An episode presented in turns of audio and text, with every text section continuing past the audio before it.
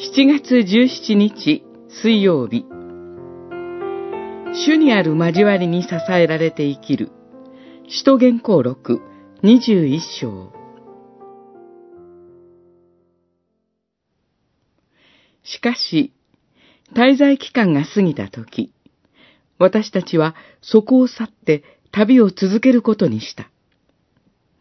彼らは皆、妻や子供を連れて、町外れまで見送りに来てくれた。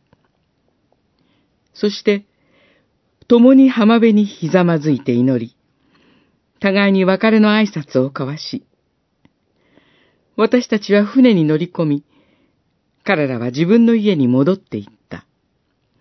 二十一章、五節、六節。エルサレムに向かって出発したパウロは、ティルスの港に着きました。その地のキリスト者たちは、霊に動かされて、彼に対してエルサレムに行かないように願いました。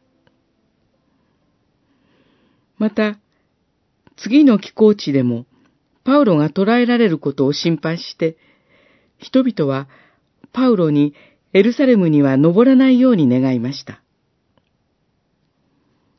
しかし、パウロはそれらの願いを聞き入れませんでした。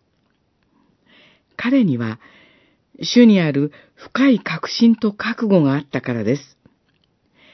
確信とは、いずれローマに行って主を証しすることになるという確信。覚悟とは、主イエスの名のためならば、死んでも構わないという覚悟です。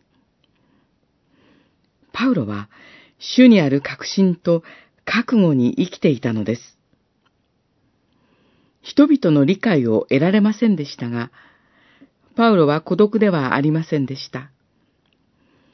テルスを出発するとき、人々は妻や子供を連れて町外れまで見送りに来てくれました。